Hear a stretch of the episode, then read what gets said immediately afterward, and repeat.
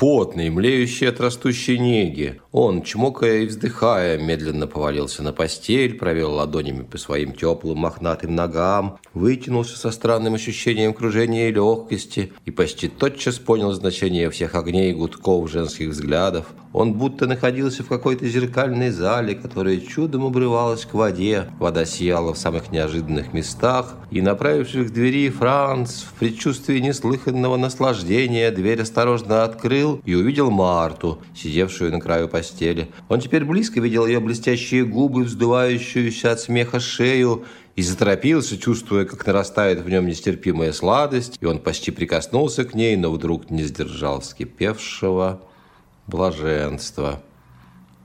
Владимир Набоков, король, дама, валет. О чем все эти книги? Подкаст Вячеслава Курицына.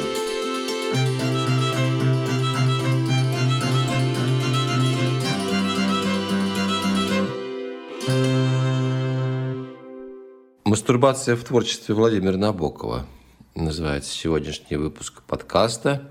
И та цитата из второго романа мастера, написанного в 28 году, это как раз описание мастурбации. Я понимаю, что очень трудно такие сложные тексты, как у Набокова, воспринимать на слух, особенно длинные пассажи. И трудно было на слух уловить за всеми этими зеркальными водами и взглядами, и за огнями и гудками, о чем именно идет э, речь. Тем более, когда я вот так вас вбрасываю прямо в глубь текста в середину, вы можете подумать, что Марта действительно сидит на кровати Франца, в то время как она ему просто чудится в этот момент. Чмокая и вздыхая, провел ладонями по своим теплым мохнатым ногам, вытянулся со странным ощущением кружения и легкости, в предчувствии наслаждения, заторопился, чувствуя, как нарастает в нем нестерпимая сладость, и вдруг не сдержал вскипевшего блаженства. Сейчас я вот оттуда выделил ключевые фразы и слова, но понимаю, что по дороге вы их могли в таком четком виде однозначно и не интерпретировать. Но есть в других произведениях Набокова, вернее, Сирина. У меня сейчас примеры исключительно из русского периода творчества писателя, когда он подавляющее большинство своих художественных текстов подписывал псевдонимом Владимир Сирин.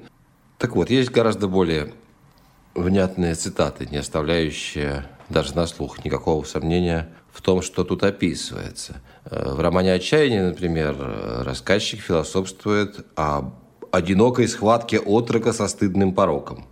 Одинокая схватка отрока со стыдным пороком. Соглядатая повесть. Там у рассказчика по ночам душераздирающее свидание с недоступным наяву предметом страсти. Мы понимаем, как могут выглядеть эти, ну, то есть выглядеть они. Это темно, мы не видим, но понимаем, о каких свиданиях идет речь.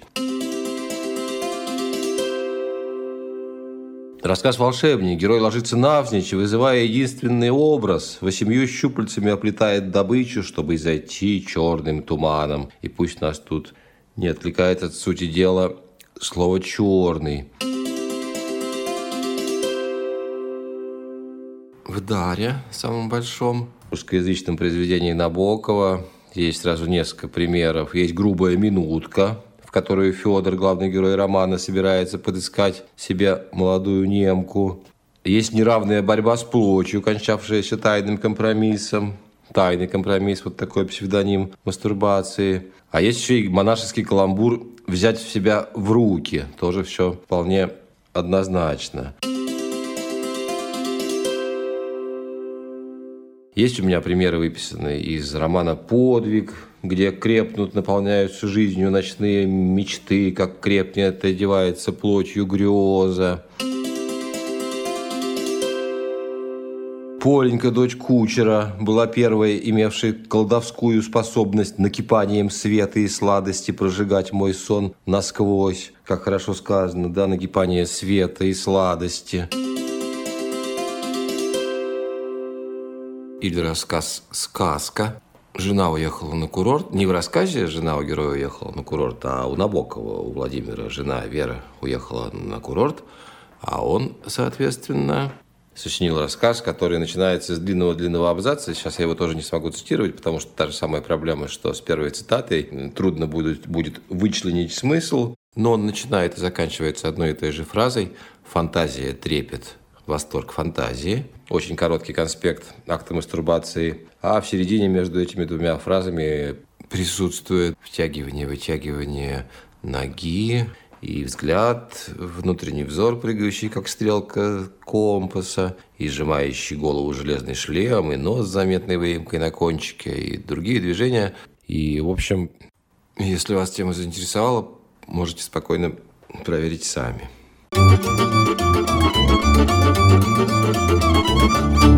На фоне того, что Набоков сам с интересом исследовал этот человеческий феномен. Неудивительно, что он откликался и на появление той же самой темы в произведениях э, других э, авторов. Э, два примера я нашел. У Джеймса Джойса в толстой книжке «Улис» есть очень очень длинное описание мастурбации. И у старого уже Набокова в американский период есть по этому поводу рассуждения по поводу вот этого фрагмента из Джойса. А молодой Набоков э, с большой симпатией писал о творчестве Владислава Ходосевича. Ходосевич был едва, едва ли не единственный э, русскоязычный писатель-современник, которого Набоков признавал себе равным всех остальных. Он видел категорически внизу. Но еще Бунина отчасти он э, ценил, хотя не так сильно, как Ходосевича. И вот э, Набоков пишет Ходосевича и выделяет, э, как самое интересное стихотворение, тоже посвященное мастурбации, написанное тоже в 20-е годы в Берлине. Сейчас вы его услышите. Где пахнет черную карболкой и провонявшую землей, Стоит, склоняя профиль колкий, предизразцовую стеной. Не отойдет, не обернется, лишь весь качается слегка, да как-то судорожно бьется потертый локоть сюртука.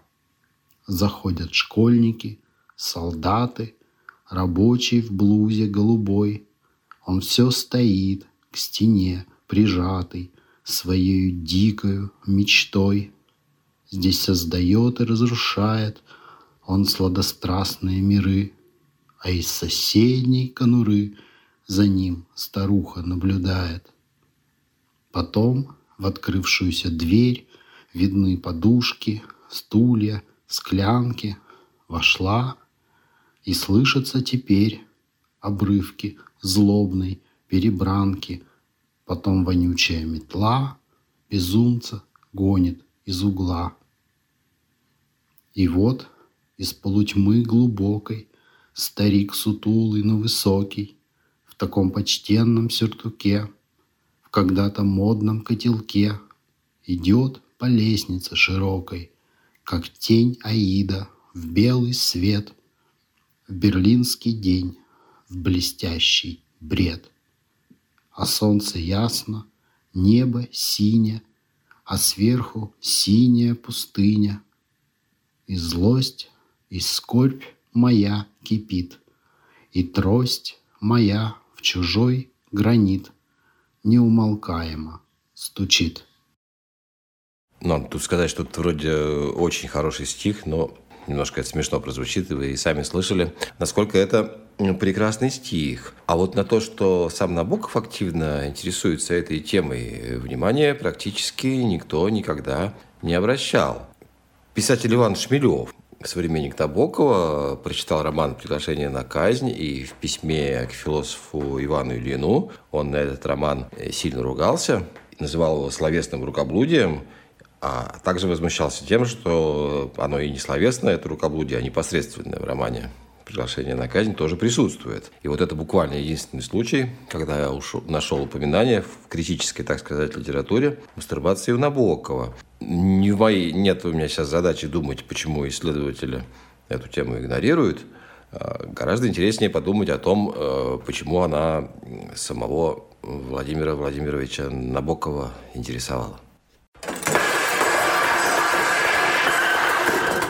Вот, допустим, какие три можно было бы применить тут подхода. Первый из них, историко-биографический, впрочем, применить э, затруднительно из-за отсутствия документальных данных. Э, вот у меня был выпуск подкаста, можете найти, кто не слышал, про окурки в творчестве Набокова. Он очень много описывает окурков, героев, которые не знают, куда сунуть окурок и так далее. И это хорошо монтируется с тем широко известным фактом, что Набоков очень много курил. Очень много куришь, у тебя предмет речи под рукой, когда надо чем-то заполнить твое место на странице, ты туда вставляешь окурок. Но нет никаких свидетельств, и это, в принципе, понятно, почему их нету. Свидетелем в таких вещах э, редко доводится человеку оказывается, нет свидетельства о том, что Набоков лично любил мастурбацию. Может, любил, может, не любил до нас остается тайной. Если его интерес к теме и связан с какими-то личностными вопросами, ничего тут исследователь сказать не может, только как-то вслепую предполагать. Ну, допустим, не знаю, Набоков не умел мастурбировать, и поэтому он раз за разом к теме возвращался, пытаясь научить самого себя через литературу. Это, однако, звучало бы бездоказательно, повторяю, по причине отсутствия реальных свидетельств нет писем, в которых он писал бы «ставлю точку, иду мастурбировать». Нет полицейских протоколов, где было бы зафиксировано, что вот еще одного русского поймали за этим делом в общественном туалете. Ничего такого нету. И все рассуждения на эту, в эту сторону – это будет э, бездоказательная спекуляция.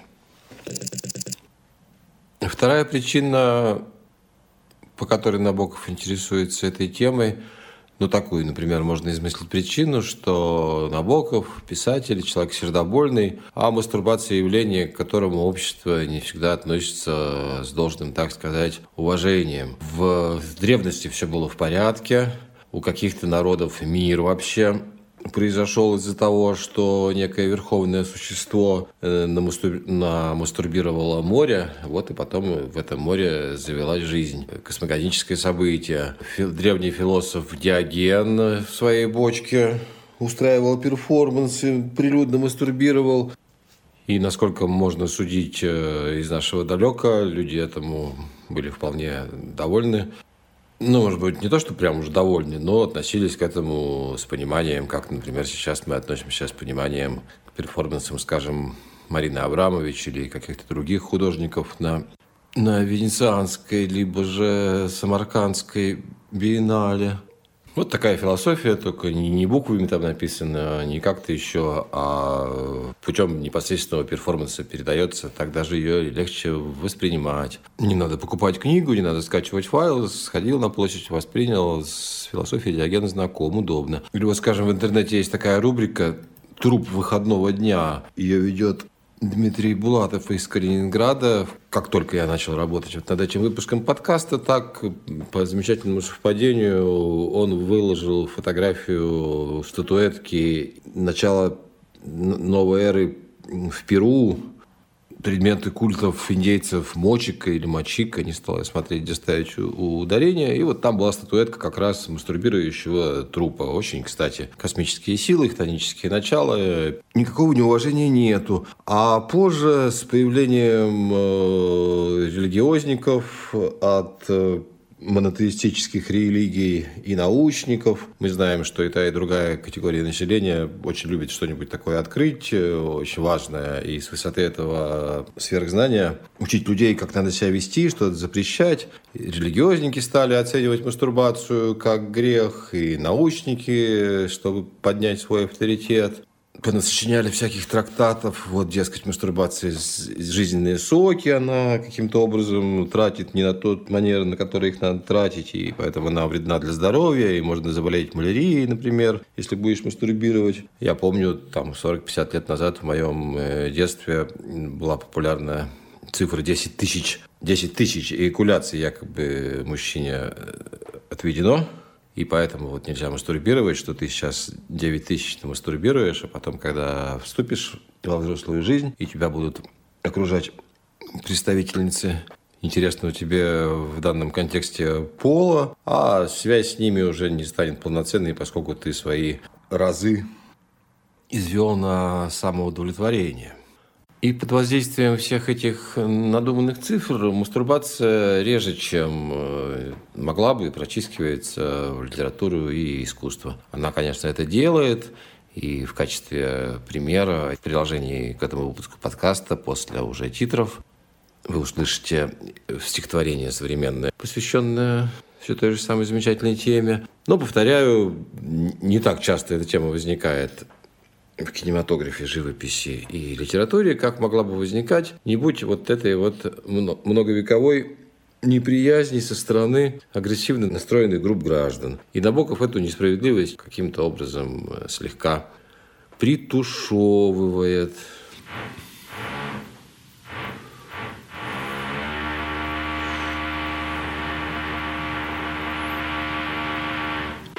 Crnoj Gori niko ne zna da penis može da poraste za 6 cm za samo 7 dana. Есть у этой темы и третий, и он же самый любопытный аспект. Дело в том, что Набоков, э, он, по видимости, особенно Набоков русского периода, еще не переусложненный американский, он рассказывает занимательные истории про людей. Всегда закрученный сюжет, какой-то там придумка, интересно читать. А при этом он одновременно, что уже не всем читателям заметно, он рассказывает о том, как он рассказывает. Называется металитература. Текст ведет э, заодно на заднем плане повествование о том, как он устроен. Упомянутый Владислав Ходосевич уже про молодого Набокова написал статью, где он говорил, что у Набокова в качестве героев произведений выступают приемы такие гномики, это слово Ходосевича, которые там что-то приколачивают, передвигают, и читатель, следя за тем, как э, и что переживают э, реальные герои произведения, еще может иметь возможность следить э, за тем, как и что переживают вот эти самые приемы. Причем эта вторая опция, она не обязательно. Вполне можно быть удовлетворенным, считывая произведение на первом основном уровне, на уровне сюжета. Но вот, однако же, для любителя еще дается какой-то второй план. В американский период э, интерес к этому второму плану увеличивается, и даже, я бы даже сказал, болезненно увеличивается. Но тут дело, я думаю, не в языке, не в том, что Набоков перешел с русского на английский, а просто возраст, э, старость, ворчливость, характер портится. Скажем, какие примеры? Вот э, что-то, есть какой-то русский текст, и там есть какая-нибудь э, тонкая аллюзия, условно говоря, на Пушкин. Аллюзия, которую видят далеко не все. Надо постараться, чтобы ее там заметить. И когда уже в старости Набоков утверждает перевод этого своего русского текста на английский язык, он эту аллюзию расшифровывает перестает доверять читателю, а вернее сказать, перестает доверять вот этому вот аутоэротизму. Аллюзия была сделана для самого себя, по большому счету. Даже не обязательно, чтобы ее читатель открыл. Главное – получить э, самоудовлетворение. А нет, читает он критиков, видит, что мало аллюзий замечено в его очередном произведении. Вплоть до такого у него было в каком-то интервью. Он говорит, далеко не все критики заметили такую или такую-то аллюзию, такой-то и такой-то прием. Поэтому я вам его дуракам расшифрую. Это, конечно, уже звучит немножко кисловато. И связано, возможно, с тем, вот вообще дух времени, вторая половина 20 века, и даже несколько раньше, начинается так называемое актуальное искусство, широко понятый концептуализм, где основной тезис, что искусство должно говорить о своем языке, все время должно рефлексировать. Если оно не рефлексирует своим языком, то оно не искусство. Тезис, который, подобно большинству тезисов, хорошо работает э, определенное время, хорошо работает, пока он, пока эта рефлексия помогает чем-то обогатить, собственно, текст, и начинает гораздо хуже работать, когда рефлексия полностью в центре внимания весь занимает. Была такая княгиня Зинаида Шаховская, знакомая Набокова, написала про него два текста, один мемуарный, другой художественный. И вот в одном из этих текстов она так оценивает. Сейчас. Та-та-та-та-та. Это я не буду вырезать, чтобы вы видели, что подкастер прямо у вас на глазах тут работает. Орудие стало самодавляющей целью. Вот так написала Шаховская про позднего Набокова. И действительно, в каком-то смысле так можно сказать, у американского Набокова творчество все плотнеется, замыкается на своем, так сказать, приборе, э, вплоть до, как я выше уже говорил, какого-то юмористического накала – ну, во-первых, мы сейчас э, разговариваем о русскоязычном Набокове, а во-вторых, э, тут важно вообще не впадать, как во многих других случаях, важно не впадать в противопоставление.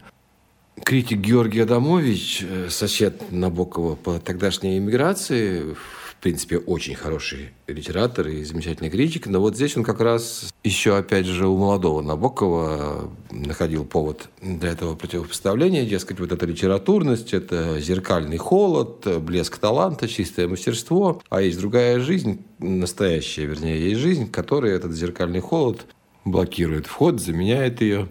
Ну, как вы поняли, я все-таки пытаюсь сказать что-то другое, что вот этот вот интерес к тому, как э, текст устроен, э, предъявление читателю его мета-конструкции нужно не для того, чтобы противопоставить жизнь и ее зеркало, а для того, чтобы дать еще один ракурс, еще один способ смотреть. Это совсем разные вещи, вовсе не оппозиция. Набокову очень нравилось, что он работает писателем, в том смысле, что он ведет э, писательский образ жизни. Возможно, что это вообще для всех э, богемных работников характерная черта, но вот в случае Набокова хорошо видно на конкретном примере. Например, сочиняя в Берлине один из романов, уже упоминавшийся сегодня «Король дам валет», ему надо, чтобы героиня там умерла от определенной болезни. И вот он рассказывает в письмах, что якобы он заказывает, платит за визит к врачу, которым описывает некие измышленные им для героини симптомы. Цель у него проверить, правильно ли их записал. Врачу он этого впрямую не говорит, будто бы говорит какой-то своей знакомой, э, но в конце, значит, убедившись в том, что вот это описано правильно, это неправильно, он будто бы, будто бы, потому, я говорю, потому что я не верю в то, что этот случай имел в действительности место, он выходит от врача со словами «я вынужден ее убить», Врач остается ошарашенным, он не понимает, что значит убить, а он собирается убить героиню. И вот такой случай с писателем. Писатель работает над книгой. И один из методов работы над книгой – это зайти к врачу, поинтересоваться. Позавидуйте мне, вот такая у меня интересная очень работа. Абсолютно, на мой взгляд, аутоэротический в наших сегодняшних терминах мастурбационный текст. Почему я думаю, что в реальности не было этого похода к врачу? Ну, и денег у Набокова не было, то время на такие шалости. И важно, что в романе мы никаких следов этого визита и специальных каких-то знаний медицинских не встретим. Ну и просто я очень много читал Набокова, и мне кажется, я уже понимаю, где он пишет про себя правду в, дневник, э, в письмах, дневников у него нету, в письмах и в мемуарной прозе, а где неправду. Но опять же, может быть, это и не важно, правда или неправда, а важно само по себе вот это вот как выразилась Шаховская, интерес к своему орудию письма, к самому процессу. Лично мне подобное чувство хорошо знакомо. Я в 90-е годы случайно вдруг в какой-то период стал модным журналистом, стал разъезжать по Венецианским биеннале, да, по Рурским триеннале, по всему такому разному. И когда писал про это отчеты в глянцевые журналы, то для меня было очень приятно не только вот выразить свое мнение об очередной премьере какой-нибудь там Ганноверской оперы, а еще и заодно вот себя показать, себя как человека позиционировать такого с фиалкой в петлице, который скачет с одной презентации на другой вернисаж. Конечно, это сейчас мне очень стыдно за это, и выглядело это смешно. И есть еще одна очень важная разница. Я-то это дурачок наивно тащил в публичное поле, в себя таким хвостуном э, восторженным выставлял, а письма Набокова были адресованы немногим, и в литературе его, собственно, в прозе впрямую вот этот вот наивный эффект удовольствия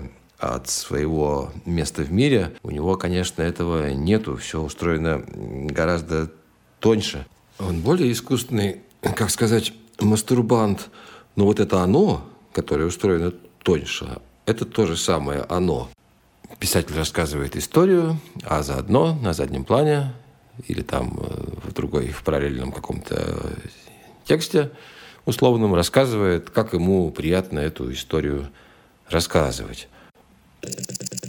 Еще что хотел сказать. Существует такая замечательная книжка Набокова, называется «Театр личной тайны». Написал ее Григорий Хасин. И она посвящена так называемому спектаклю самосокрытия, примерно тому же, о чем я сегодня говорю, но гораздо больше это глубже разработано в разные стороны, с неожиданными поворотами. И речь идет о том, что герою Ли Набоковскому, самому Ли Набокову, автору этих текстов, он как бы играет сам с собой в прятки, играет сам перед собой какой-то спектакль. Это реально сложный текст. Здесь нет никакой возможности изложить его содержание. Ну, и не нужно. Тут достаточно, что я вам в этих заключительных строчках основной части на него указал. Подкаст «О чем все эти книги». Я Вячеслав Курицын. Музыку пишет группа «Добрая ночь».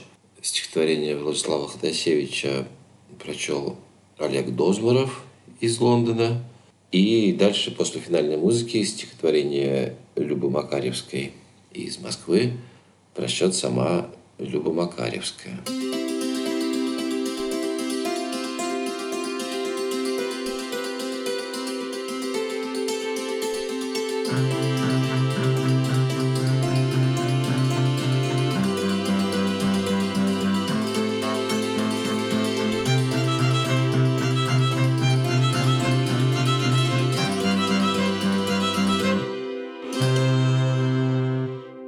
Мастурбируя в ванной, повреждая себя, так или иначе, я все еще ощущаю преступную мягкость своего тела, всегда преступную, сквозь лето, весну, войну, чужую смерть, всегда чужую. И солнце движется по стене, совсем как в детстве, как ласковый паук, в мире, которого больше нет ни в одной точке и застывает, как тихий плач над бездной.